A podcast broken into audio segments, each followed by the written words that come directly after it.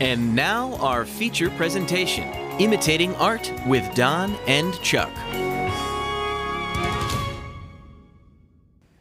All right. Uh, welcome to Imitating Art. I'm Don, I'm Chuck. and today we're going to be talking about uh, a movie called Mr. Nobody. And I don't know how many people have seen this one, but um, it's very uh, complex and fun, and I'm looking forward to uh, getting into it. Yeah, I, I like that you say I don't know how many people have seen this one because that's that's like a running problem with the whole show Yeah. of ours. Is We that like to talk about movies no one has seen. yeah? Uh, everyone's like, "What are you doing this week?" And I'm like, "Oh, we're doing Parasite," and they're like, "Oh, wh- what's that?" Well, if people haven't seen Parasite, then that's that's on them. They, it won the damn Oscar. Come on, How many Best Picture winners have you actually seen, Don? most Most. like of the last like 10 years probably most because that's how that's kind of I, I make my lists based on like oscar nominees. I mean, uh, of the past ten years, I've probably still only seen like five Best Picture winners. point taken. Um, but, um, we can start we can start doing what the what the people want. That's fine. We can um, well we're, we're talking about a temporal movie. We can talk about um, uh, palm springs as well.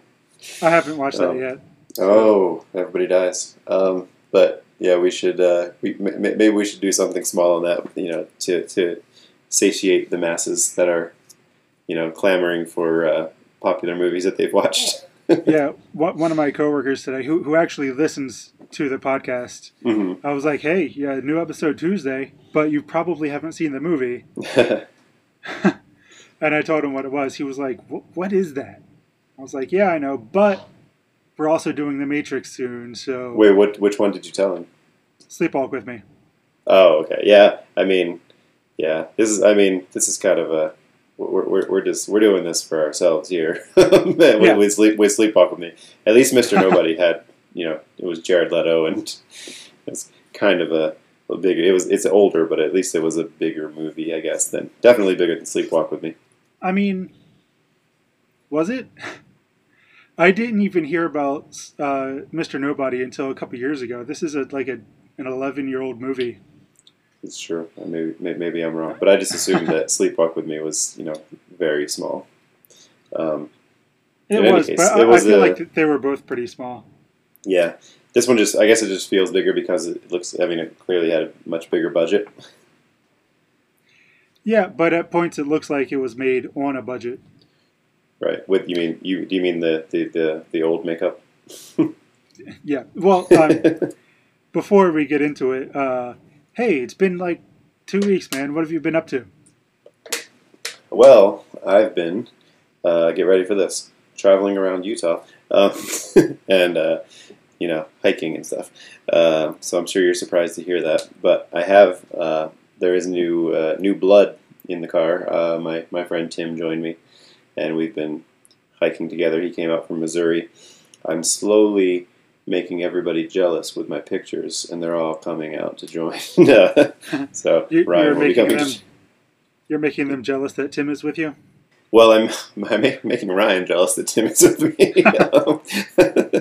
um, the the tables have turned because uh, Tim was Ryan's first uh, roommate on on his ship uh, when he when he started working on cruise ships, uh, and they became fast best friends. And I was like, you know, a little bit jealous out back here in New Jersey, back there in New Jersey. so um, yeah, but I mean that's really all I've been doing. Uh, what about you? I mean, I've been doing far less. I, I've been doing this, the same thing I do all the time, which is I go to work and then I uh, come home and watch TV and movies, eat food. I did start. Um, Max and I have had this idea for like a short film for a Mhm. while. Well, it's really Max's idea. He's he's the better idea man. Yeah. And then you know I've tried to fill in the blanks. I'm like he's like the idea man. I'm like the words on the page man. Mm-hmm. So uh, So Max I is uh, fuck mountain. Max is fuck mountain. So uh, Max is uh, like Ben Affleck. I'm Matt Damon. You know. sure, That's I'll how take everyone that. is. I'll take that. However, I want to take it. Yeah, that that's how everyone assumed it was until you know Ben Affleck goes ahead and gets nominated for for writing movies. Right. Uh, so, but uh, the there's like an old saying that it takes you know when two people are writing a screenplay, it's one person to pace and one person to type. hmm So I'm just a little better at getting things down on the page, but he's better at the the ideas. So Okay. uh, you know, we talked about it a bunch, uh, but I finally about a week ago started, you know, getting like those first five pages written of the first awful draft. It's gonna be probably terrible, but that's Yeah. the whole point of a first draft. Yeah. Vomit draft. Yeah. Uh, well, in uh, in college, it was referred to in our freshman year as the the shitty first draft. Sure. There, That's there another was, way to say it. I, I forget if it was a book or an essay called "Shitty First Drafts" that uh, they made us read, but so I always think of it as the shitty first draft. uh, outside of that, very fun thing happened about a week ago.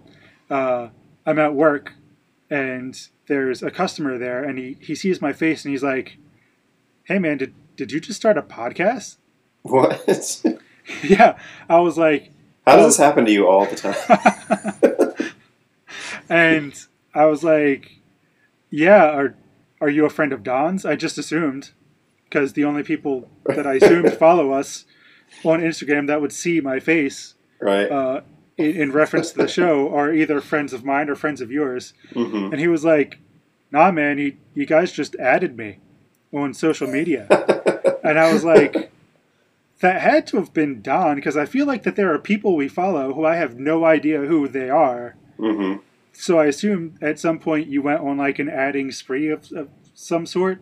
Oh, basically, for the first month since we opened that uh, Instagram account, I'll just go on and add anyone who has either tangentially related to like movie podcasts or podcasts, or just anybody who is like a friend of a friend of somebody, just like just to grow the network, you know. Yeah, so it had to be a, friend of a friend that you added, but Yeah. but still, I was like, this is very strange. And that's the day, if you remember, I posted about how get, getting recognized on Belgian Independence Day. Yep, happens once every ten years. That we said. Yeah, because that happened ten years ago. Belgian Independence Day, just sitting at at a bar in Philly, some guy turns around and says. Hey guy, is this you? Points to a picture on his phone of me. uh, Which- has it been ten was years very since we met strange. Anthony? It's been ten years since we met Anthony. I Wow. wonder how he's doing. I'm sure he's doing fine. Or I hope he- so. This, this, I'm sure he's doing the same, just like Yeah. us. Yep. But so that that's been it for me. And I mean, I've watched a ton of stuff, but No, that's the opposite for me. I really, I really have not watched much of anything um, this past week or the past week, past week or two. Um, uh, yeah, it's been we've just been busy and we've been getting to camp and going basically going to bed because we've been getting up at like five every morning for sunrise and hikes and stuff because of the heat in Utah. It's just like if you don't do it in the morning, you're not going to do it. Um, I thought the Heat were in Miami. I thought it was the Jazz that were in Utah. Yep, you got me there. Um, however, That's, that does that's as far me. as my sports jokes can go. we were thinking. We, Ryan just randomly asked the other day if we could think of any singular uh, sports teams, and I said the light, the the Tampa Bay Lightning. I didn't think of the Hmm. Heat. I like the Heat, but I mean the Heat is it's you know it, can it be plural? I um, I don't think or, so because it's is it an, is all-encompassing. plural? yeah, singular everything. yeah. So um, yeah, the Heat's a good one though. Um, but anyway, uh, I did mention the Jazz, by the way. uh, but I uh, in Utah, The- where there is no music. yes, in Utah where they don't allow music. Um, we uh, uh, what was oh we we actually did watch half of a movie. Uh, we watched half of uh, The Empire Strikes Back. Okay. um, projected onto the side of a canyon wall because Tim brought his projector uh, out uh, with him. You know, only the essentials. Uh, Mhm. Camping with Tim is like going camping with like a dad that made sure he had everything that was possible. Like he has like a dual burner like Coleman thing that plugs in and like uh, and then he has the projector so he can plug, we can hook the laptop up and project either John Oliver on the side of my car or in this case, we had to watch something epic, so we watched uh, The Empire Strikes Back on the side of a canyon wall in Utah, which was pretty amazing. Um, we had a great campsite, and he was like, very excited to watch Star Wars. Um, Nice. I was actually enjoying it. Um, I had never, I've never actually seen the whole thing. I was enjoying it, but I You've was just never getting seen Empire? no, but I was getting very tired, so I had to go to sleep. And I've still never seen it because I, uh, you know, got tired, so I went to bed. Well, you know I've- how it ends. yeah, of course. That's what I mean. I feel that's why I, I, that's part of the reason why I've never felt the need to actually watch it because I It's was like, I, a good movie. I know everything. Yeah, I mean, I was enjoying it. I, I would go back now that I've gone and watched it. I think I've had too many preconceived notions about like the movies, or like just kind of in that like fun, that that uh, like mindset of I don't need to watch this, or I know all this stuff. Whatever, whatever it was keeping me from watching it. I'm interested enough now that I kind of want to go back and watch the original trilogy altogether. hmm Um, so that'll probably happen. Um, I uh, since I've never seen Jedi either. Uh, I've seen the Ewok movie. Yeah, me too. Um, But that what was just be- Bat- Battle because for my- Endor or something like that. yeah, that's just because like my grandmother had it on VHS when I was a kid, so we put it on. Yeah, it used to come on the Disney Channel a bunch too, Mhm. which is how I ended up seeing it. That was the first Star Wars movie I ever saw. I didn't realize it was a Star Wars movie until like 10 Yeah, I don't years think later. I, I didn't either. Um, also, I very much assume we'll be cutting a lot of this out. But um, as far as what I uh, what I actually wanted to say that I've been doing, um, I the, the only thing I've actually watched is uh, the Jim Jefferies, the new Jim Jefferies special, which was Mhm. you know expectedly Jim Jefferies, and it, it was actually pretty funny, not not too offensive, which I appreciated uh, in in a good way. Like it, he's he remained the him himself, but he didn't like go overboard just for the effect of being offensive. Right. Um, well, but- Jim Jefferies is a good example of one of those comedians who, when he veers into offensive territory, he's always making a point. yeah, exactly. Yeah, and I appreciate that. Um, I feel like some of his specials went like a, a couple of his specials went uh, a little off the rails at times, but this one feels like a, a little bit of a he's finding like new footing and like a new way to, to do things. Mhm. Um, so, I, but that other than that, I haven't watched much, but I, I have been like working on my the idea for the other podcast that I talked to you about, and oh, that's good. Finally uh, recorded an episode this morning with my friend Lauren. Nice. Um, so we got got one, and I I think it went pretty well. Like it'll it'll be like ours, I'm sure, where it'll take some time to iron out the details and get the format right. But right. but uh, I'm liking the I'm liking the idea. So that's that's what Nice. I've been working on. Now, uh, just out of curiosity, I I feel like I just heard a very specific noise. hmm Did did you just uh, open a thing of lip balm? no. Because I, I feel like I heard that very specific pop, and the only reason I asked is because I just did the very same thing. What about this? Um, no, that sounds like a pen on a desk. no, that's a that's a plastic water bottle. Man, I suck at that radio call-in game. I never figure Yeah. that shit out. now I wonder what it was. Right, well, uh, I say we take a break and come back and talk about uh, Mr. Nobody. All right, let's do it.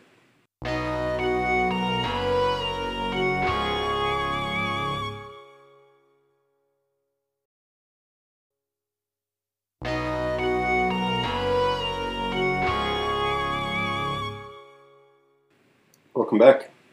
oh, I was going to take a sip of water first, huh? Oh, okay. Uh, see. That's okay. We're back. We're back. We're back. Um, and uh, we're here to talk about Mr. Nobody, or could have been titled Do Accents Matter? The Motion Picture. and uh, Did that bother you? Portuguese people will tell you they do matter because they tell you when to stress the syllable. No, uh, okay. oh, spoken accent. Sorry. Uh, yes. um, the only like the, I feel like the only time it really stuck out to me was when he was like waking up at the pool and talking to Jean, okay. and he like suddenly had like a bit of a British accent. You know what I mean? Yeah, but I mean, the whole movie, like, they kept floating back and forth between British and American accents. Even like Anna would go back and forth. Right, and um, I mean, I mildly attributed that to the, uh, like the nebulous nature of memory and time pre- presented in this movie. Like I don't know if it was just poorly done or if it was actually you know part of the the intention behind uh, like like your mem- memory is faulty or um, this is not you know the the actual surreal nature of the the whole film. Right. Well, I think we should say what this movie is about first, because guaranteed Well- no one listens. We have like ten to fourteen steady listeners, hmm and I guarantee none of them have seen this movie. I know one person will have seen it when it when they listen to this podcast. okay. So, Lauren, let's talk about what this movie's about. so, Mr. Nobody, it it's got multiple storylines going on, but it's essentially about in the future the the oldest man in the world, the last living mortal, because humanity has figured out more immortality, um, is being a hypnotized to try to remember his past, but also interviewed by uh, a reporter to just learn about what life was like before like immortality. so let's uh, when you describe it like that, that just makes me think of it's the anti Highlander. Instead of there can be only Sure. one mortal immortal, there can be only one mortal. Yeah. um, Highlander. yeah, that's. I, I wasn't a big fan. I'd never really watched it. My mom watched it, so I watched some of it. But like, I, I, so I know more than I should know. Yeah. Well, But, I uh, never watched the show. Okay, but the movie was it was okay. yeah. Uh, Well, But yeah, so the old, the old, the oldest man alive is he's what uh, like 112 or something like that. I think he's 118 Oh, that's yeah, he, yeah, yeah. 29. I only know that 'cause I- because it's been like almost two weeks I think since I've watched it, so I had to had to look up the plot again today just to Mhm. refresh it. So yeah, uh, it's the oldest man in the world, but as he's telling the story of his life, he keeps giving like conflicting accounts of what happened because uh, part of the mythos of the movie is before you're born, children like babies have the memories of everything that's going to happen to them in their life, Right. but angels take that away right before they're born. But they accidentally skipped Nemo Nobody, Right, and so he's but but Jared Leto still has the angel's touch on his lip. Yeah, I thought that was another weird thing too. Um, again, I think this movie seemed like it had a big budget, but I think that was just smart filmmaking on their part. I think it was actually made with a relatively small budget, Right. especially for the scope of the movie. Um, So yeah, the yeah, so we remember we, we know everything that's going to happen in our in our future, but uh, it really plays with time here, where it, uh, it it brings up the fact that time is relative and time is not linear. Uh, it's just how, that's just how we perceive it um, from our limited perspective and from our dimension. yeah, That time is a flat circle. Everyone knows that. Exactly, um, just like the Earth. Um, so it's it's definitely uh, a, kind of a mind fuck movie in a certain way where you're like trying to figure things out but it really like it does kind of make sense uh, in in certain ways where you if you think about it from the perspective of that flat circle you know that time you can jump to any point in time we're just experiencing time in a linear fashion but time can be jumped to from point to point hmm And also, just because as we talk about it, it's going to get confusing because Yes. it is. and we are Um, confused part of the whole point of the movie is uh, Nemo is consistently presented with situations where he has to make big decisions in life. And rather than just make the one decision, we see, sort of in a Gwyneth Paltrow sliding doors kind of way, we see like the, the three different options he could take. We see them all play out throughout his life. Right. So it's your um, fork in the road kind of thing. Like no matter what, what, any choice you make branches off another dimension kind of idea. It doesn't exactly follow those rules, but it is um, kind of along the same lines at least. Yeah, there is no fork. exactly. That's a good callback. Thanks. Uh, where do we start with Mr. Nobody? Yeah, and I and considering what you just said, I feel like um, this the format of this episode is going to be a little more of a jumping around, talking about scenes and talking about the overall more than like following the plot of the movie because Yeah, it's you going to be pretty freeform, I think. it's jumping. Yeah, it jumps around a lot. Um, but uh, before before we get into the substance of the movie, I want to mention the uh, visuals of the movie. I really Mhm. liked some of the way the way some of this was shot, um, Mhm. especially in the in the toward the beginning where that in the mirror scene where the camera zooms in to his reflection and then continues following him as he turns around through the room. Um, I don't know if you remember that shot specifically. I don't. Um, but yeah, so it was looking over his shoulder at him looking at himself in the mirror, and then it zooms in on his face in the mirror, and then he turns around and walks back toward the room, and the camera follows him through that way. So it's like we're in the mirror. It's, I, I it was just a really well done shot, and I appreciated that. Um, Mhm. th- and they had I- a similar. Go ahead. Uh, no, I was just going to say, I felt like uh, visually, this movie almost felt like Michel Gondry uh, directed it a little bit. What did she do? He. Oh, He's oh, just okay. French. Uh, he did uh, Eternal Sunshine. Okay, well, I'm glad. Well, that, that was going to be my next point. that was going to that was going to be one of my first things I said that I'm getting a lot of Eternal Sunshine vibes. Um, but the other shot I was going to mention was uh, the postcard where he's where it zooms out. He's in his room and he's looking out the window, and it zooms out from this to the city, and then it zooms out farther and farther. And then there's a postcard sitting on a desk in a room, and then somebody picks up the postcard and looks at it. Um, so I, they just had some really fun shots like that that I I wanted I felt like I should mention. Um, but I do totally agree with you. Uh, a lot. I, I almost felt like as I was watching this that we should have done like a Mr. Nobody slash Eternal Sunshine because there's a lot of parallels. Well, first, this movie's two and a half hours, so I don't know how long that episode would have been. But True. so when I first turned on the movie, I saw the time code and I was like, two and a half hours? Why are we watching the world's longest movies for this podcast? I don't know. I do. I do always think it's funny. Like, I mean, I guess I think I've gotten used to what. Like, I've been always been a fan of long movies. Uh, like Fight Club's long. yeah, I mean, I, I like long movies too. And I mean, Fight Club is longer than I always remember it being. Me too. Same. It's like two hours and 20 minutes, but it feels like it's like an hour and a half. That movie goes by so quickly. it only felt long the time that I saw it in Salt Lake City in the theater, and I was already a bit drunk, and I was like, I was insistent that we stay and finish the movie, even though I was like ready to go to sleep. Right. like, how much longer is this?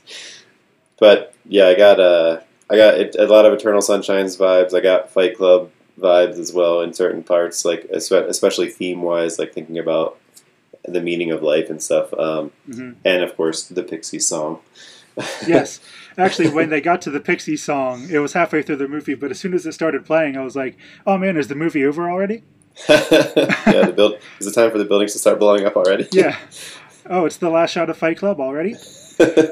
At, at some point, s- since I realized that, uh, or at least I thought, I, it seemed that uh, visually they were doing as much as they could with a budget.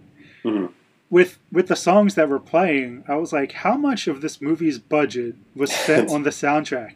Because Yeah. almost every song that plays is like a big popular, song, at least popular enough that the, the is going to be expensive for them to get the rights to. And yeah. like, Interestingly enough, no Thirty Seconds to Mars. well, they can afford that, you know.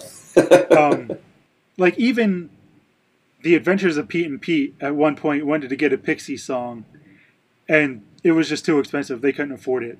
So this movie, I mean, it's a European production, so the budget's not going to be that huge to begin with, Mhm. at least compared to American budgets. But I was like, man, how, like, were the songs that important to the movie that they needed to spend that much of their budget on it? I'm sure the To the person director, I'm picking sure, the songs, yeah, would would think yes. Um, and Um, I don't know if you've gotten there yet in the Scrubs podcast, but they've talked about uh, they talk about quite a few times that the songs that were carefully chosen for the episodes are not in the episodes now, and Zach is very uh, Yeah. not happy about that. Well, I mean, we knew that already, but also, No, I know, Yes, I've I gotten to that in the podcast. Yeah, but Zach brings Um, it up often because he's like, "Oh, I felt like that. Whatever this this this exact song was like the perfect song for that scene, and now that they've changed it for for streaming, it just doesn't have that same effect Yeah, well, I mean, it's just because of the time Scrubs came out. Like, it came out at the exact wrong time to Oh, I com- pick I the totally- perfect song and then have to have it for streaming. I understand the reasoning behind it, but I'm but I don't think that that does not take away from the point that I'm making that it's you know if if you have a perfect song in your mind and that song stays with you for like imagine Fight Club ending with some generic song and not that Pixie song. No, I, I I understand, but I will say this: having watched Scrubs a bunch on streaming, even with the different songs, it's still a great show. Like I think those songs Sure. are only important if your memory is completely linked to that moment with that song. Yeah, and a lot of mine are like uh, with that with that show. I mean, I'm sure there's I'm, I'm I know you The like Foo the Fighters Foo one, Fighters yeah. song. yeah, um, but like that, that's very noticeable. Like it just doesn't make sense without that song. I disagree. Like I didn't even notice, man. But Yeah. again, wh- when that song means a lot to you in that moment, of course you're going to notice it's missing. of course.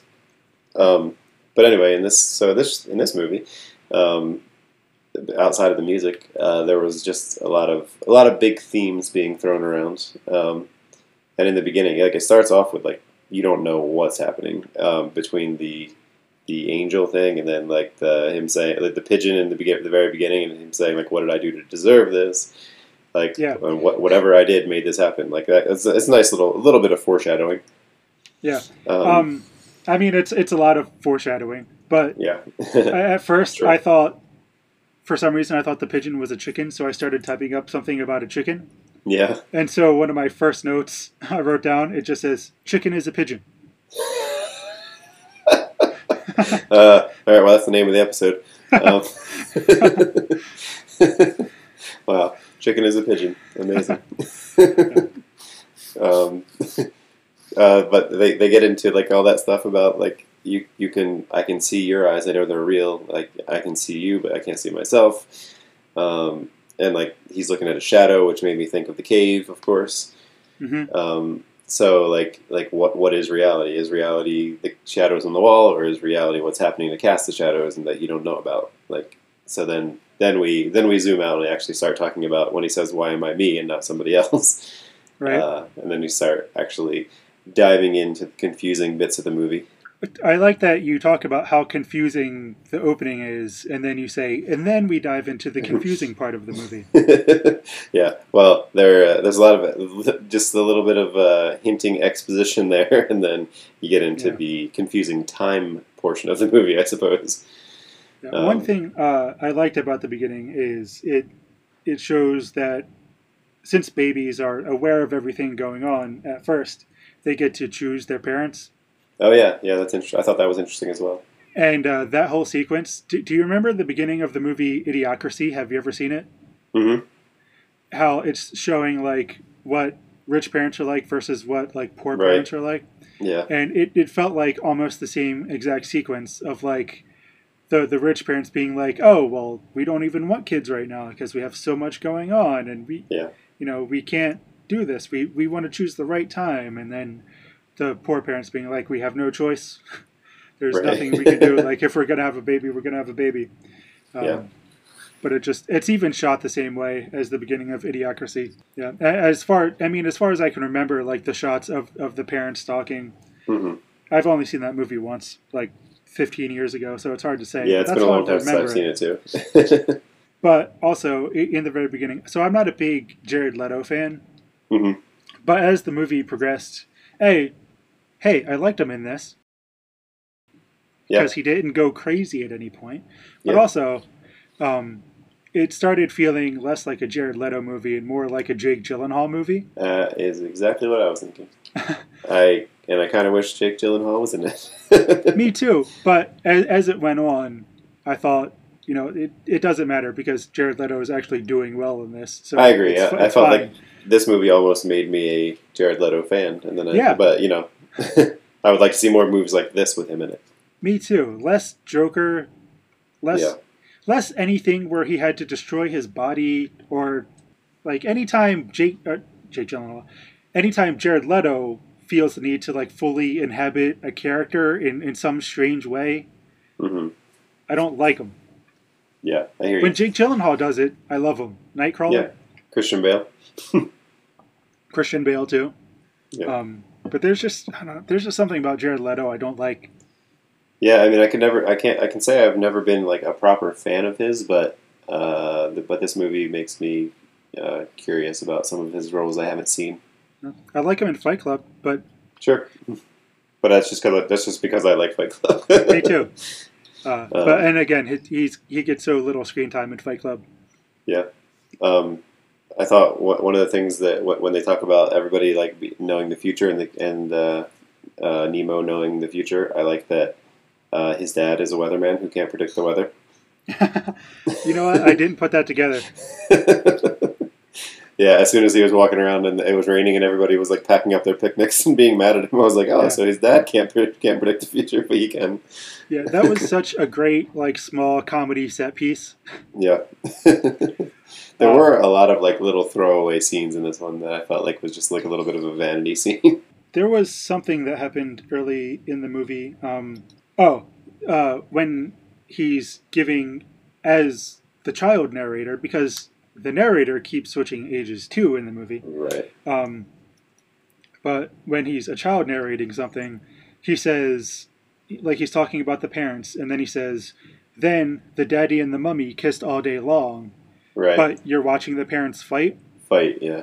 So, you like you get the sense early on that he's like replacing memories he doesn't like with memories that he does like. hmm Yeah, you know what? I didn't. I didn't actually. I didn't think that one. But that's a good. That's a good way to look at that. I didn't think of that. Yeah. Well, I think the only reason I kind of cued into that is because they had already been talking about like memories thematically since he was, Mhm. you know, the the oldest mortal talking about previous life. Right. I don't I don't think that plays out as much throughout the rest of the movie, but the rest of the movie is still very much about making decisions you don't like and then making other decisions. Yeah. This movie is heavy. Heavy on symbolism as well. Like there's mirrors all over the place. Like uh, the mirrors are used constantly. Um, to whether it's like things are going backwards or like whether you want to look at it as like you're reflecting on something or or uh, how, how did you interpret the mirrors Um, gotta be honest, did not think much about the mirror uh, symbolism. I, I Okay, don't I, mean think I that, picked that, up on that, it. that's fine. I mean it, it's it, it could be it could just be very simple symbolism, but you know, but there are mirrors all over the place between him like looking at stuff, having to look at those uh, the words that were written backwards in the mirror, or the Mhm. shot like I said where you're going through the mirror. Um, that in itself could just be like you're looking going into the looking glass kind of thing. Um, and yeah, there were just mirrors all over the place, and then there was the um, the leaf that blows around to kind of like symbolize that like butterfly effect thing where a single uh, a single flap of a butterfly's wing can change uh, you know can cause a hurricane on the other side of the world or in Mhm. this case a guy making uh, uh, an egg who was unemployed in Brazil can can cause a, a rainstorm in uh, North America that obscures the phone number that he got from from from Elise. Yeah. It was uh, Anna. Oh, it was Anna. Okay, that's right. Yeah, Yeah. I'm mixing up Um, their names. Yeah. The um, you're probably right about the uh, mirror symbolism, though. I I see that because there's there's not much subtlety Yeah, when it no, comes to this movie. it's like it's all very overt in in the themes that it's dealing with, with memory and, like you said, reflection. Um, even even that leaf. Uh, so in lots of the possible timelines that play out, uh, it ends with Nemo dying, and Mhm. That that leaf causes, I think, several of them. Yeah, the one where he hit, he hit the, the the bike hit it, I think, right? The bike and then hit it, one, I think the, the car hit the it. The car hits it. Yeah. yeah, Um, also, almost every one of his deaths involves water in one way Yeah. or another. yeah. Water's um, water's another big one that's that's throughout the entire movie. He has this like fear of water, like drowning. Yeah, well, I just I thought it was interesting because water, most scientists will agree, is like the basis for life. Hmm. But this movie is all about how like moving forward through time causes uh, decay, and so even though water is is what makes life possible, at least you know on Earth, it it's also it's very erosive, corrosive, like it, it Mhm. destroys things. And now I forget what I was going to say. Were, were you gonna say? Do you know where they found water? Mars. Uh, I was not going to say that, but I, I forgot there was this whole other storyline going on where they where they make it to Mars. But Yeah. oh, I, I'm just you know it, it gives life and, and it also destroys. So Yeah, yeah. I mean, I mean, look at, I mean, where I am right now, like the the slot canyons here. Like you can see see how water formed these areas. Like it, it's a desert. You know, there's no water. But then you go to these slot canyons that were formed by. You can tell they were formed by water. And if you're in there when there's water, it can you know wash you away and kill you. Like it's can either be it's something you need for life, and it's something that can easily take your life. Mhm.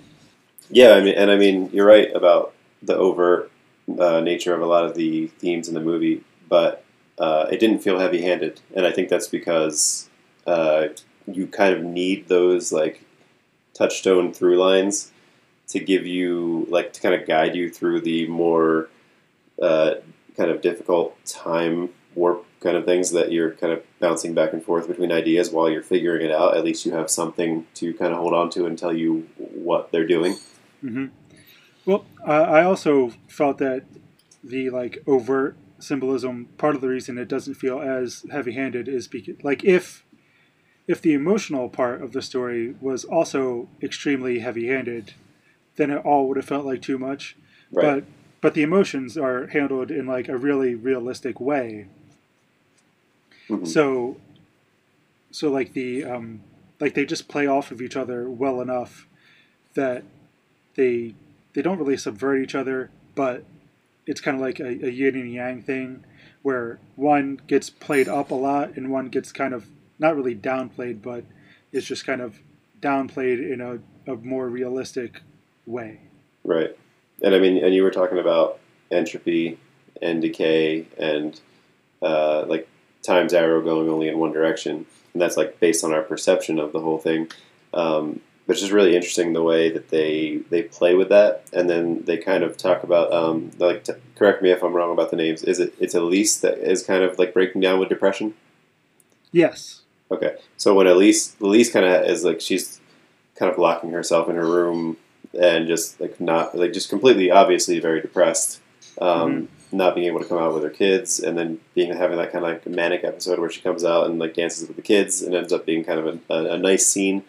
Um, but like it, this it, it the thing that interests me that it, with that is that the whole thing kind of could have an overarching theme of mental illness and the way that Jared Leto's character in different times is uh, like kind of he's kind of a vagrant and then he's kind of like clearly like there's people coming out and saying are you okay? Do you know who I am? You're in a mental institution. There's a lot of like uh, psychological uh, bits coming through this movie where uh, you wonder if people who are seeing the future are you know really seeing it. Like did, the, did Angel really miss him or is he actually just crazy you know? Right.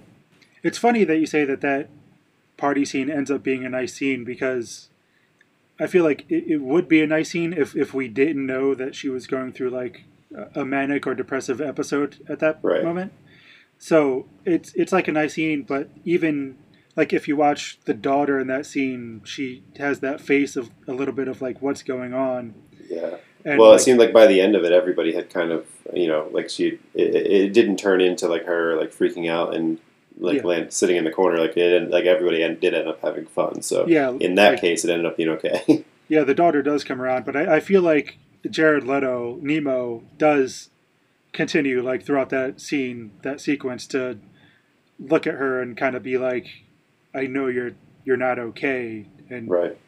is just kind of quizzically trying to figure out what's going on inside of her. Yeah. It is interesting that we find out that I because I think it's later in the movie that we find out the real reason that she's depressed is because he as as a 15 year old made the decision to pursue her even though he knew she was in love with somebody else. And so ends up somewhat coercing her into you know dating him and then marrying him and, and all of this. But because that decision caused her to not pursue the person that she was in love with Right. um, she ends up living this life where she's like, this isn't the life I ever wanted, and now it's too late for me to feel like I can do anything about it. Uh, Right. So you just watch Um, her kind of mentally break down. It's also interesting to me that in the timeline with Jean, where he marries Jean, he's the one going through all of the depression Right. and and trying to figure out like who he really is and and what he should have done picked. differently. Yeah. Um, yeah, that's interesting. Um, I didn't pick up on that as heavily, but when she was saying, like, she was up there in the in the bedroom when they were talking, and he, she was saying, like, life life is passing me by. Like, why am I with you? Life is passing me by. Um, she's like just regretting the choices that she has made, or that, that you know that he kind of coerced her into making, or whatever. But like, I feel like everybody has those feelings at times where it's like, oh, has life passed me by? But like, then you kind of have to step back and go like, well, this time that feels like it's passing me by, this is life. Like you have to decide at that in that moment to take, you know, to take a step toward what you want, like not regret the things Mhm. that you didn't do. Um, Yeah, man. not to get too too deep into what the, me- the the meanings of the movie is, the lessons Yeah. are yet, but um, yeah, I was gonna say. Well, we could talk about that a bit in uh, in the lessons. Yeah, the only thing I the, the only other thing I wanted to say about the mental illness, like to point out, was that there are a lot of things where it's like messages. He's seeing messages in ticker tapes in the you know in the in the skyline and seeing like uh, opening a uh, fortune cookie and seeing a message that's directed to him, which Mhm. all feels very much like kind of stereotypical mental illness type things. People seeing uh, having delusions and seeing uh, messages in things where there aren't really any. hmm Is that all you were gonna say about mental illness? Yeah, that was just kind of Okay. uh, that, that was the last uh, note I had about the mental illness to, Yeah. to kind of wrap that up. Um, I do want to say so at about probably a little before the halfway point, uh, when it showed all the sequences of him marrying all the three women in the 3 Mhm. possible timelines, uh, I, I made a note that says, uh, I've had to actively choose to go along with this ride as I don't quite know what I'm watching, and I feel like I'm watching fake, fake memories that don't quite affect the outcome. Right. So, because it was all about choice and like him being able to see the possibilities of those choices and then make decisions based on what he knows will happen, like Mhm. I was, I hate, can't say I hate because I'm sure that there are examples that I like, but I generally dislike movies where it ends up all playing out in someone's head Yeah. and then you know you call pull back to when they're about to make the decision and you feel like nothing's actually played out so uh, i feel like nothing's actually happened uh, Right. in this case I've, well let's talk about the ending for a second Well, I mean, he says so all this is taking place in the head of a nine-year-old boy. Yeah, so w- when he's nine, Nemo has to make the choice whether to stay uh, because his parents get divorced. So he has to make the decision whether to stay with his mom or stay with his dad. And it happens very early on in the movie. And it's the first big decision he has to make where he starts seeing the different outcomes of, of what his life might be like. But, so I'm willing to accept that personally if we're actually watching him see different outcomes and then make actual decisions based on that right. because if, if he knows all of the if he knows all of the different outcomes then those are the way those things would actually play out and he's actually like experiencing the emotion of it and and the drama of it like e- even if it's not happening in real time it's essentially really happening to him Right. I, like I hate when stories do that, and then you find out it didn't actually happen, and it's all just imagination. Right. Yeah. So I mean, with this one, it's kind of. I mean, that's kind of what the whole movie is. I mean, that that's the the, the basis of the whole thing is that there are branches that could be taken up. But I, I know what you're saying. Like, to Yeah. bring, bring bring us back to reality and show us what choice was actually made based on that. Yeah. So, um, like a 118 year old Nemo says, it's all happening in the imagination of a nine year old. And because he used the word imagination, I start thinking, well, does that mean that the whole stuff about angels taking away your memory of everything that will happen to you, like, was that also in his imagination? Is that just his way of trying to decide? Right. And I'm I'm choosing to believe no, just because again that ruins the enjoyment of watching the story unfold for me. Right. But I guess it, it doesn't actually tell you for sure either way, so you get to decide. I decide Yeah. this. Well, Um, and there you go. You you get to, you made a choice, uh, Yes. unlike Nemo, who who says if you don't make a choice, all things are like everything remains possible. Yes. Uh, which, I mean, I, I can be very indecisive, so I understand. Well, But- don't don't don't worry. Whatever you choose, they'll be out of it. Yeah. Uh, well, yes. that's that's my superpower. When Yes. I go, people listening don't know. Uh, if, if I go to a restaurant or really anywhere that serves food, as soon as I latch onto something I really want and order it, they've either just sold the last one or the, the menu's wrong and they don't offer it that night. They're they're so often out of the thing that I really want. And it destroys me. Don Don has Don has uh, a couple times gotten upset when I said what I wanted because that's what he wanted, and he doesn't want them to be out of it. yep, uh, it's happened too many times. But um, but yeah, so the, he gets to the one point where he says, "I'm gonna like." I'm gonna. I I leave nothing to chance. So he starts flipping the coin. He starts making the the, the, the actual and actual choices. Um, and then Right. Well, but he's not making the decision, right? He gets Well, the right. coin. He makes the coin to, to make the decisions for him, so he doesn't Right. have to decide. And So he's that's not how he ends up a- getting shot in the fucking head. Right. What he's not making the choice, but he is choosing. Like he is doing something to pick a path instead of just letting it happen to him.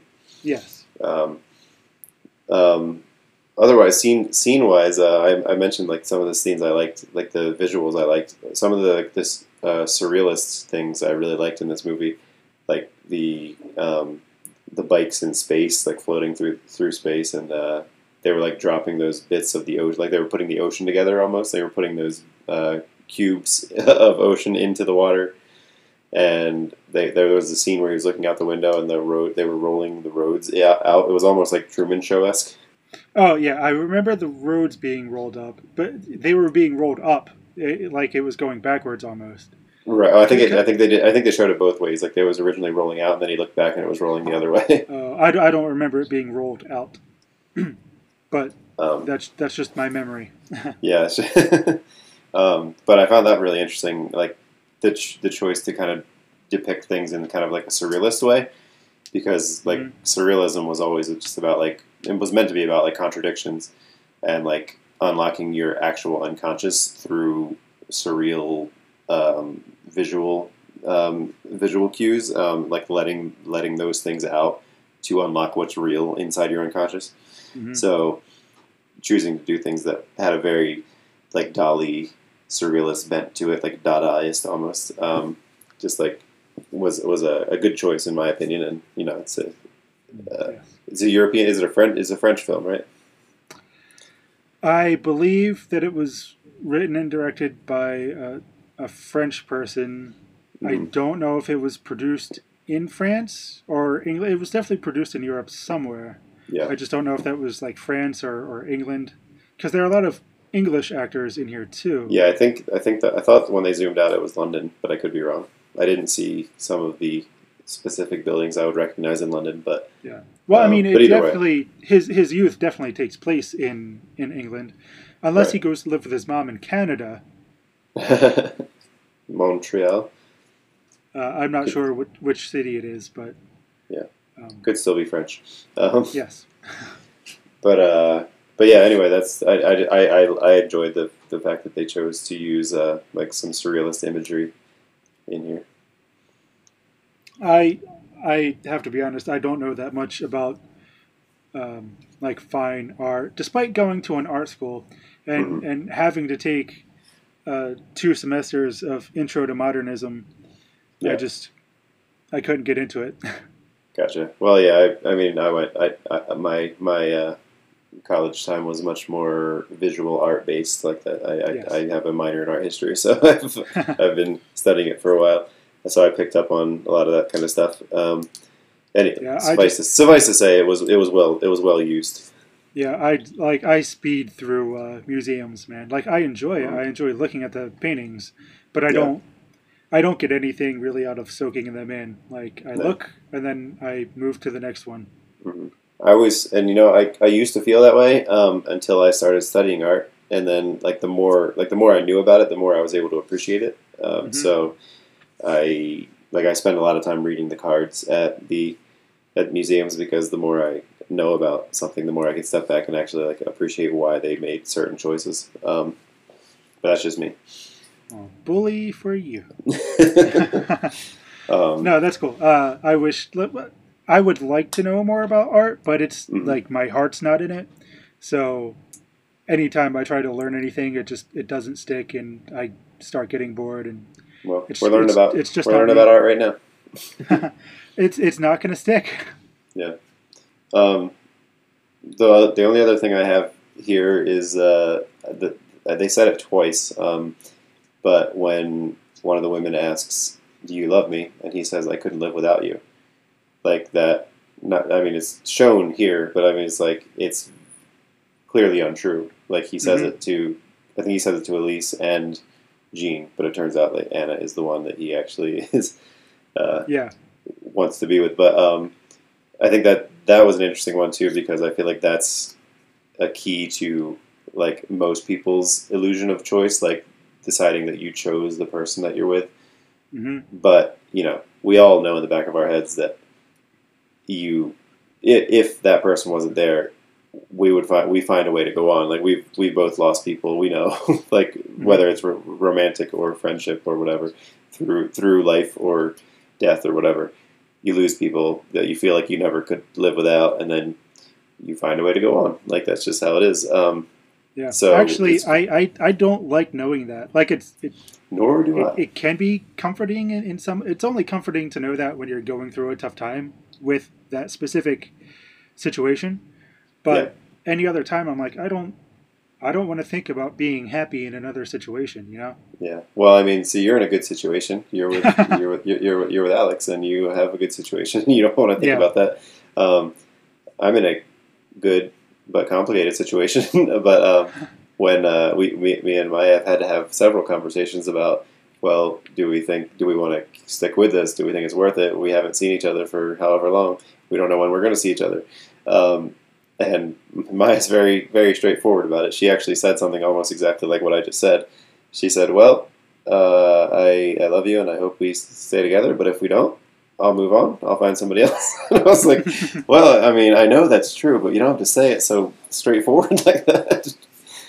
Uh, very cold. Some cold shit.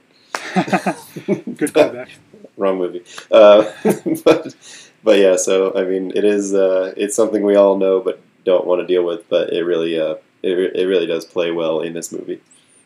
Yeah, I it's like I want to say, all right, now we can take a break and talk about lessons, but it's just and I think we're going to do that, but I just want to say I feel like it's impossible to cover this movie even in the time it takes to watch this movie because Yeah. there's just so it's so dense again with its themes and its symbolism and it's because the narrative is so like intricately woven between all these different timelines like it, it needs to be really pulled apart in order to really be talked about in in the most significant ways and i mean we don't have time to do that here but right. No, I understand. No matter what so listeners no matter what you think of the movie from the way we've talked about it we, we just there's no way to talk about it a in a way that isn't confusing unless you've seen the movie and b there's just no way to talk about it in the time here that actually does the movie itself any real justice Right. Yeah. You just have to. I mean, like most things, like it's nice. It's nice to talk about it, but it's better to talk about it after you've watched it. Don't don't take our word for it. Yeah. Oh, uh, and just one last thing. When I said uh, I felt like it was made uh, by Michel Gondry, my, my entire thought was that it feels like it was written by Christopher Nolan, hmm directed by Michel Gondry, and starring Jake Gyllenhaal. Like, that's what Yeah. the movie feels like. I totally totally agree with that, and I am I, I am interested in seeing other films by this director now too. Yeah, I don't I don't think he has that many. And by the way, I don't know if I looked at the the trivia afterward, and he's the guy. He like he plays uh, the guy in South America who makes his. Oh eggs. yeah, yeah, the egg guy, yeah, ya- Yeah. Jaco Jaco von Dormael. Sure. I'm sure I'm butchering that name. Yeah, I'm glad you attempted it. All right, so let's take a break and uh, we'll come back and talk about some lessons.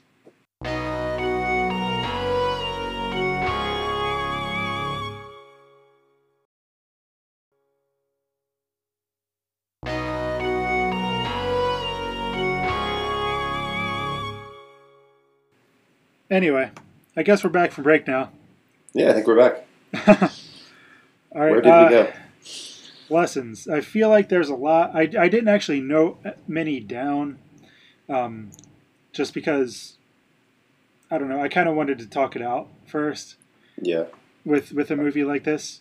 I have a lot of notes, um, but I, you Uh, know, I, I try to separate them from plot versus lessons the best I Yeah. could. I uh I I tend to put the lessons in in bold Okay. in my notes. Um, but what th- there was one I already forget. I'm sorry. There was one that you were talking about before, and you said, "Oh, we'll, we'll get back to this."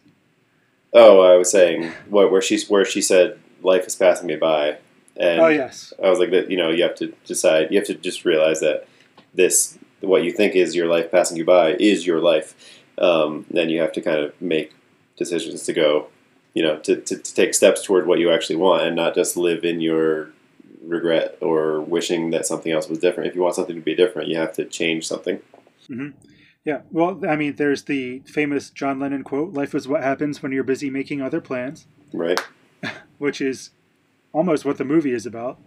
Yeah. Um, but also, I mean, if you look like if you feel like you're told to make that change, like no matter what it is you want to do, almost no matter what it is you want to do, like you can look and find examples of people who have made that decision at like 50 or older. Hmm and have just like I you know I've obviously like I studied writing I've read a lot about uh, different writers and things especially screenwriters. And I've come across so many stories where it's like people have had entire careers and then have just said you know what? I don't want to do this anymore.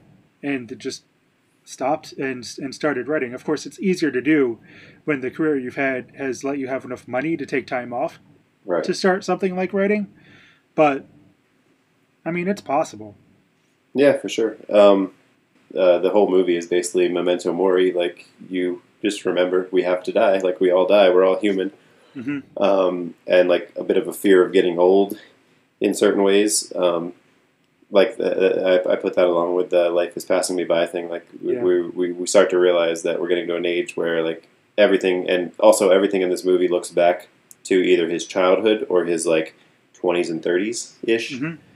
like there's a big gap between the, the you know the, the oldest he is in the in the, fla- in the flashbacks. Yeah, Yeah. 35 and 118. Yeah, that, so there's like, well, what what hap- What is the rest of life? What is what is all this other stuff? Like, there's definitely a fear of getting old and a choice to not look at that time period.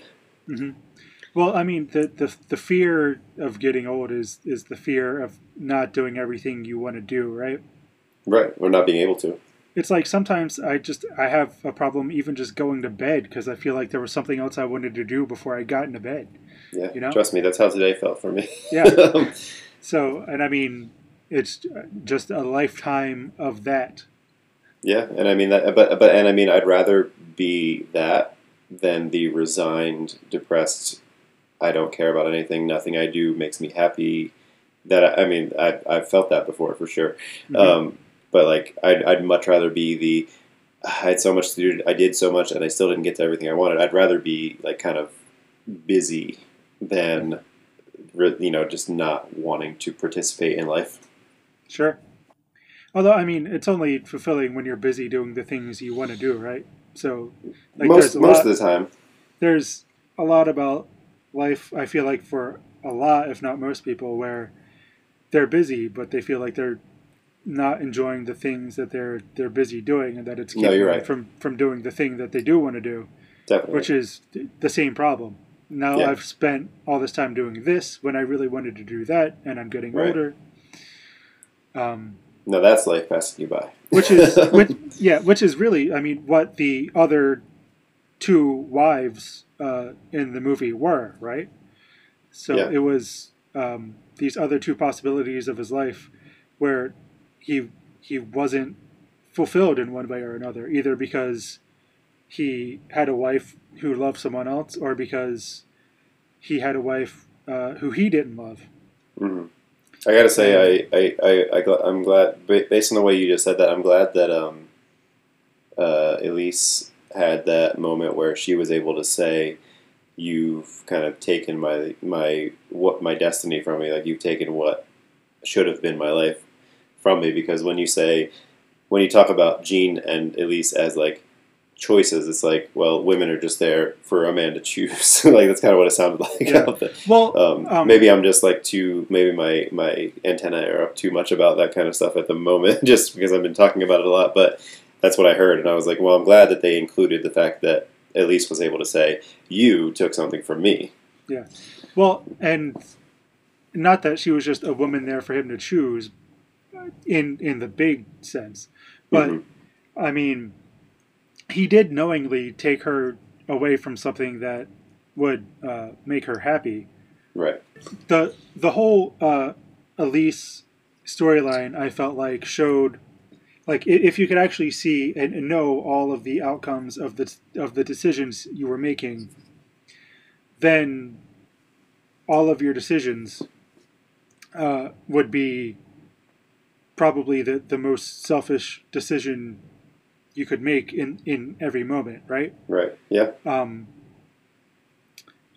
because you're you're going to be making those decisions that that you think uh, that you know are going to lead to a, a place where you want to be.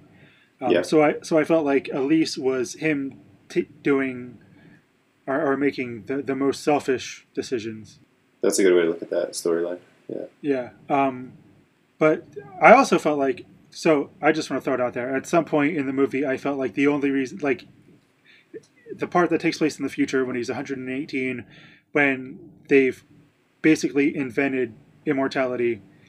I realized, oh, of course he's the last one who hasn't gotten like the surgery or whatever to become immortal because he doesn't need it, because he can always just make the decisions that let him live the longest, and he ends up living this incredibly because it's it's not full immortality that they get; it's just near immortality. hmm So he still gets to knowledgeably make the decisions that let him live the longest, fullest life. I think, and I mean, I think the, the whole the whole movie is a, a, a bit of a the thing that we all do, where we think back on things that we could have done differently, and then you Mhm. get to think, well, maybe it could have gone this way, and you can play it out in your head. Um, so it's like a very obvious, uh, It's, it's like the wish fulfillment version of that, right? Yeah, and life moves pretty fast. If you don't stop and look around once in a while, you can miss it. yeah. So like, and, and I, I feel like it, this this highlights that holding on to those choices you make when you're young is a bit stubborn, like kind of unwise in certain ways where you're he's he's making decisions for his older self, hmm and I felt the like the flash from young to old versions of both um, uh, Nemo and the the women were very stark. Like you kind of you see them go from like this kind of carefree teenager to a depressed, you know, middle aged woman crying in their bedroom. Like it's you really kind of see like the weight of life and like the weight of things that have happened and looking back what looking back on what could have been really can can do to you when you get older and really kind of see Mhm. kind of some of the light drain from their eyes in that point. A- Again, going back to like say anything in, in high fidelity, if you if you don't if you don't learn to let go, then life just becomes kind of a, a miserable mess at, after a certain point. Yeah. I do like. So a, I want to say the the whole movie is about making decisions, but ultimately not deciding is the same as making a decision. So illu- illusion of choice. yeah, because if you don't decide, something's going decision. to happen anyway. Yeah. Um, I- so you might as well choose one. Yeah, I forget there was a there was a, a quote from The Sopranos. It might have been a it might have been taken from somewhere else, but it was something along the lines of um, sometimes any decision is better than no decision, like something to, something to that effect. And I always think about that because I mean it's very true. Like if you don't make a decision, it's going to make it for itself. There is this quote uh, towards the end of the the movie where you know the the guy who's interviewing the the elder Nemo is like you, you know you can't have done all of these things all at the same time. You know Wh- which Mhm. one, which one was like the the right one? Which you know which decision did you actually make that was right? And Nemo says each of these lives is the right one. Each of these paths is the right path. So, and I just take that to kind of mean no matter what you choose, it's still your life. Yeah. Um, and it's still, you know, let me change the stress of that. right. No matter what you choose, it's still your life. Right. So just make the best of it. Um, Yeah. Even if you make the wrong decision, Mhm. you can still fix it and, and you can still choose. Uh, why can't you just decide to be happy and be happy?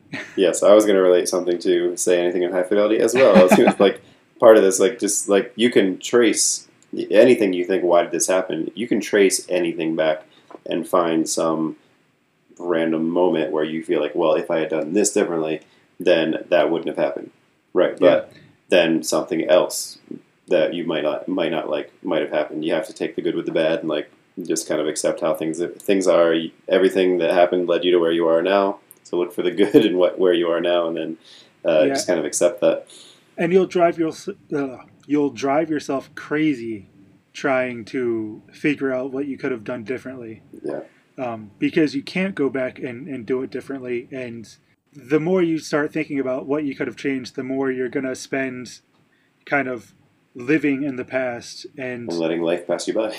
yeah and just living in in the depression and sadness of knowing that at this moment I didn't do this. And it just like you said everything else around you gets faded in those moments uh, all, all you can do is decide today I'm happy and Yeah. I'm going to make a decision that makes me happy because because trust me, the the time that you spend wondering why you didn't something or living in the past, in the future, you're going to regret that time you spent living in the past and not doing something to better your present and thereby your future.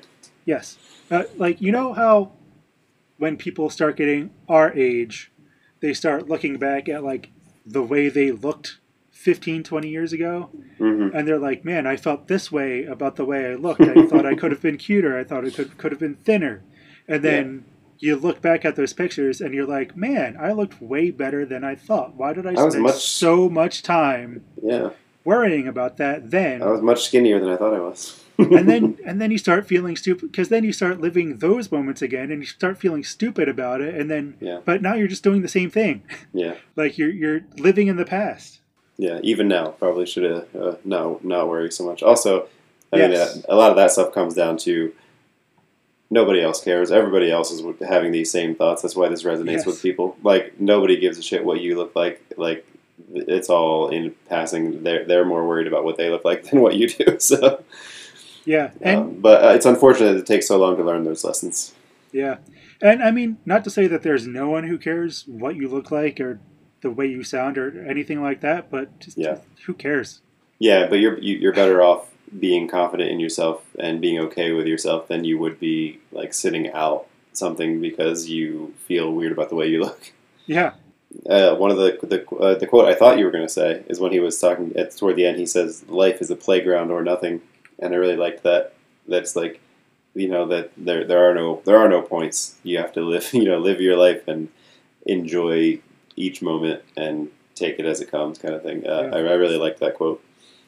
Actually, I, I don't remember that, but uh, I like that. Uh, a playground or nothing. So what I'm Yeah. picturing right now is like sitting in a sandbox for two hours and not being able to decide what to build.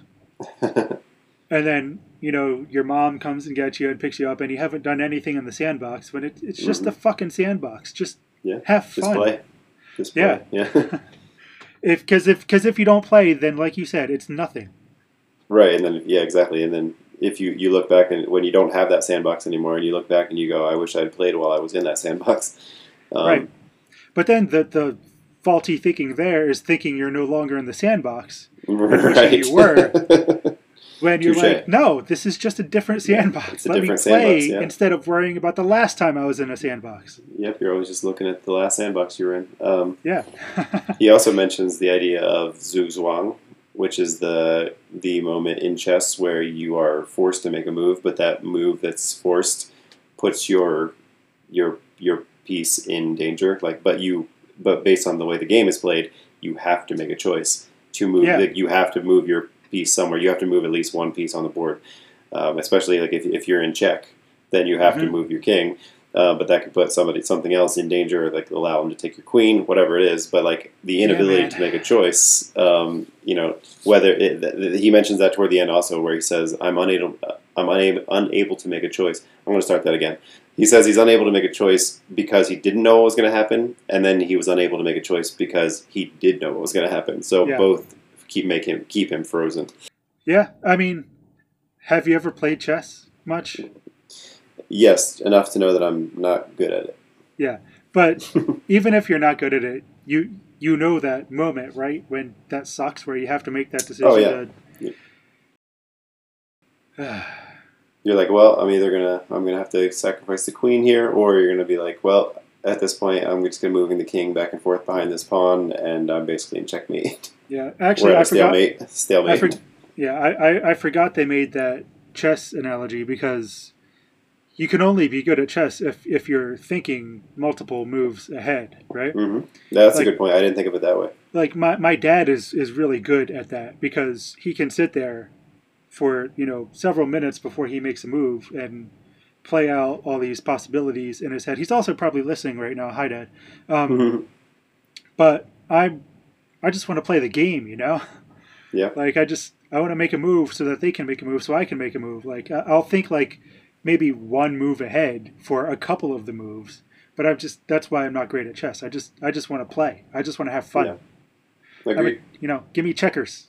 Uh, whether, well, whether whether this movie lives in the imagination of a nine-year-old, or if we're looking, um, but if we're looking in the back on the experiences from the 119, 118-year-old uh, Nemo, the I think one of the things that it it seems if you're not thinking of it as the imagination, experiences always live in your memory, so you can always go back and relive these things, like the things that really happened, not Yes. what might have happened. So, the more experiences you collect, the more full your life will be. The more, as you're older, even if you can't do those things anymore, let's say something physical that you're not able to do anymore, you can relive those times. You can enjoy the fact that you have done them. So, making the choice to do something and you know do something that you won't regret later, or that you will appreciate that you have done, is uh, I I think an, an important lesson to learn from this movie as well. Yeah, sometimes you got to go see about a girl. Son of a bitch stole my line. Yeah. Um, but yeah, as long as you don't get lost in those memories, Yeah. you know, like the the trope of the good old days. It, as long as your life doesn't become just remembering the times you did have fun, Right. it should be rem- remembering why you make those decisions. Because when you do that, you have fun. Right. And that's a good lesson to learn. But I mean, I'm, I'm thinking like in this scene, like the literal deathbed scene, when you look back on your life, you're gonna, Oh, sure, sure. you know, be happy with what you what you've done and not regret the things you didn't do. That's why I'm sitting here telling you about my wife instead of talking about a girl I didn't go talk to at a bar one night. Yeah. Um, St- still would have been nice to see that game though. I didn't know uh, Pudge was going to hit a homer. Yeah. And uh, we've come full circle. We've come Yeah. flat circle. Yeah, well, uh, I just want to say, let's see, we've now referenced the Good Will Hunting episode. We've referenced the Matrix episode earlier. I High said something I can't remember. High Fidelity, say anything. Uh, we didn't reference the Hate You Give, but we talked about uh, Sleepwalk with Me. So yeah, That's true. Yeah. Well, this is this is the best of. If it's this is your if this is your entree into imitating art, you've you've gotten the full gamut. He said that because this is a French movie. I actually said it because I couldn't think of the word I was actually trying to think of. So I You could have said it. it. You could, you could have said just the first one you've listened to, but entree sounds cooler. um, Yeah. The only other uh, thing that that I have on my list here, lesson wise, is uh, he mentions always say I love you to the people you love. Oh yeah, I, I made a note of that too. Yeah, So I love you, Chuck. yeah, I love you too, Don. And uh, one of the things I wrote down with that note is, I believe that too. I just don't always do it. Same. You know, yeah, definitely don't do it enough. As, every time I hear it, every time I hear or see something that makes me think of that, I'm like, yeah, I'm going to do that more, and then I don't do that more. yeah. Well, it's just saying "I love you" earnestly is just so like there's so much personal vulnerability that comes with it, Yeah. and I know you and I are people who tend to have those walls, so I I know it's tough for me sometimes, and I, I assume for for probably the same reasons it can be tough for you too. Yeah, and I mean, I, you know, when it when it comes right down to it, if I'm having a one like a one on one personal conversation with with a good friend, it's not really hard for me to say it. Um, but it's not something that just comes up. Like if, if I'm thinking of it, I might I might say it, but it doesn't come to the forefront of my mind. It's more my actions. I try to I try to show it more in action than in, Yeah. uh, in words. Um, but yeah, it's it's nice to hear sometimes, as as I know. Yeah, when when I hear uh, Zach Braff and Donald Faison say to each other on their podcast, I'm like, man, how how do they do that? Like as Yeah. often as they do. So I don't have any fun part ideas. Do you? Any last fun questions? No, no, I don't have a fun question. I have a depressing question, but I won't use that one. okay. Do you have any recurring uh, thoughts of how you might die? Uh yeah. Um, heart attack. Hmm. I mean, you know, been overweight most of my life. I just assume. Yeah, You know, I've had uh, people in my family with, with heart problems, so. Yeah. or Um, uh, car accident. yeah, car accident is definitely one of mine. Most of the time that I get into a car, at least if I get on a, a highway, which is fairly often, uh, I, I will picture at least one fatal car accident on my drive. hmm So yeah, there's that.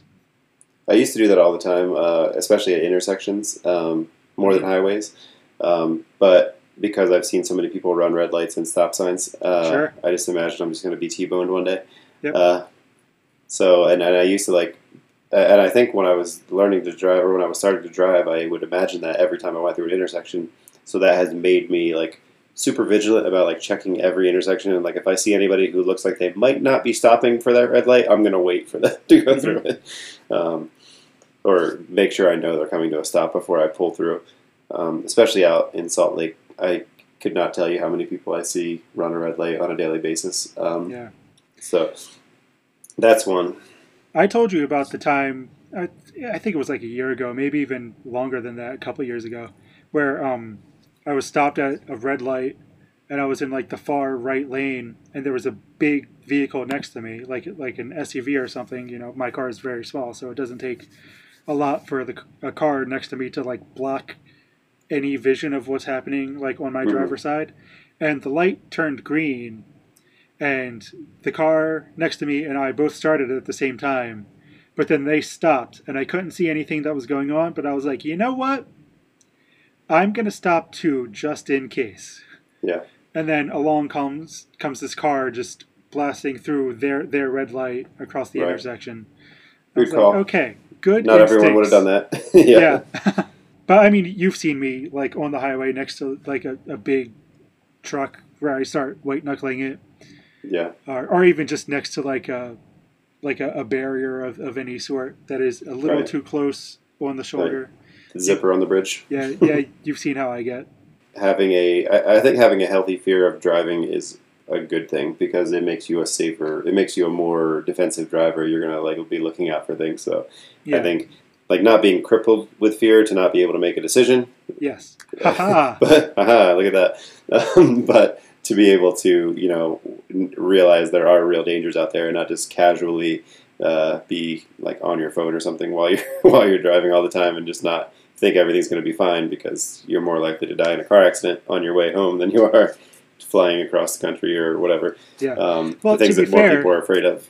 to be fair, most people drive home every day. Well, yes, fly I know. across I know the this. country a few times. I know the statistics, but I mean, but but still, statistically, the amount of But yeah, I mean, it's, there it's are- still statistically a more Yes. dangerous thing.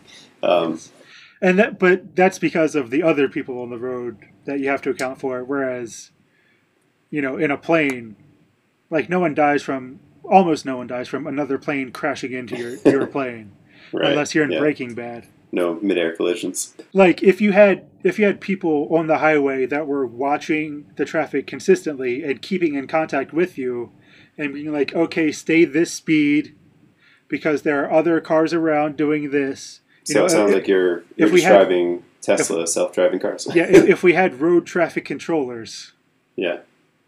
We will. I mean, we'll have some version of them. Like Yes, this. we will- I'm, we will I'm, I'm very much. But we don't right now. Self-driving cars. No. Yeah. So basically, be vigilant. Be uh, be safe out there. Yeah. Um, Right. If you're driving right now, listening to this, be safe. um, you don't want us to be the last thing you hear before you go. no, that would be the real tragedy. There are so many other podcasts. So many other podcasts you could have listened to. It'd be a monumental moment for us, but it would be a complete tragedy for you. Yes. Yes, we will be putting that on our CV, but I'm sorry for you. R.I.P. on our CV. Yeah. But um, yeah, that's. I think that's uh, that's about all I have. Yeah, all I have me to give. too. Other than uh, uh, an aneurysm, I always feel like Yeah. I'm just gonna conk out one day. Yeah. Like just Oh, sure. I mean, yeah, I think as long as it's sudden, I think that's a good way to go. yeah. Hopefully, I don't have an aneurysm while I'm driving. Yeah, it well, yeah, because I don't want to take anyone else else. with me. Yeah. But you know, if I can go in a way where I I'm not scared, Yeah. I think that's no matter how it happens, whether I know it's coming or not, as long as I'm not scared of it happening, that's the ideal, right? That would be ideal, yes. Yeah. But without knowing, you might not be able to take all that time to go back and tell all those people you love them. So do it while you can. Yeah. You were Well- right, man. That that was a depressing question. That was not the fun It part. sure was. We definitely took. We definitely went off the rails on that last little bit there. So we'll, Well- see how much how much of that stays in. I mean, when you ask a human a question about death, it's it's it's probably going to turn into a conversation. I mean, this movie warrants those kind of questions. I think. Yeah. It's just funny right now to think about how much of the movie we haven't talked about, yeah. and that there's a fucking director's cut that's a half hour longer. Is it half? I thought it was fifteen minutes longer. It's like twenty to thirty minutes longer. Okay. Can't even imagine what else is in there. Yeah, I need a. I'll I'll need another another little while before I watch this one again. Yeah, it's it's not as bad as Requiem for a Dream though. Another Jared Leto movie. Yeah. That one I'll probably Yeah. never watch again. Yeah, me either. That just it starts low and it just keeps getting lower and Stays lower. Yeah. We can. Uh, we can. We can get into Eternal Sunshine one of these days, though. yes, we we will do that. People So- want us to do that. Yeah, that's So- maybe we, we should we should finally do one that somebody else actually wants. yeah. Uh, I, I have a couple of coworkers who one of them posted about uh, Eternal Sunshine the other day, and Mm-hmm. I, I responded, uh, you know, hey, we we're thinking about doing that on the show at some point. and now she and one of my other coworkers have been saying, hey, when you do that, let me know. I'll, I'll actually listen. nice. Okay. So yeah. Well, there you go. Give the people what they want. If you have any suggestions for the show, any suggestions at all, there are about 12 people who listen. So uh, if you made it this far, if you can think of any changes at all that you would like to see, or just movies you want us to cover, even lessons you want us to cover, and we can try to find a movie that expresses it, uh, just email us at imitatingart1 at gmail.com. Uh, you can. and uh, yeah. Chuck will text. Chuck will check that email. I will check the the Instagram. If you're uh, if you're on Instagram, follow us at uh, at, ins, at at imitating art pod. Um, uh, you can follow us on Twitter as well. I'm not very active on there at all, but Yeah. uh, but Instagram is where we post most of our content and keep you updated on our um, on our uh, goings on in the studio that we don't actually have. Yeah. Um, and if you want to follow me personally on pretty much any social media you can find, I am Big F and Moose. Uh, I don't do much on there because I don't do much outside of there, but you know, every once in a while I post something funny. Yeah, and I'm uh, at uh, Don't Worry I'm Finite on uh, on Instagram, and uh, Don't Worry I'm Finite.com. You can find uh, links to my YouTube and everything else that I've been doing. Yeah. All right. And and don't forget the apostrophes. Make sure you put those Oh, apostrophes right yeah. in there. Make sure you put them where they don't belong to. All right. Well, it's been good. It's been actual. It's been actual. we'll see you in the next one. We hope.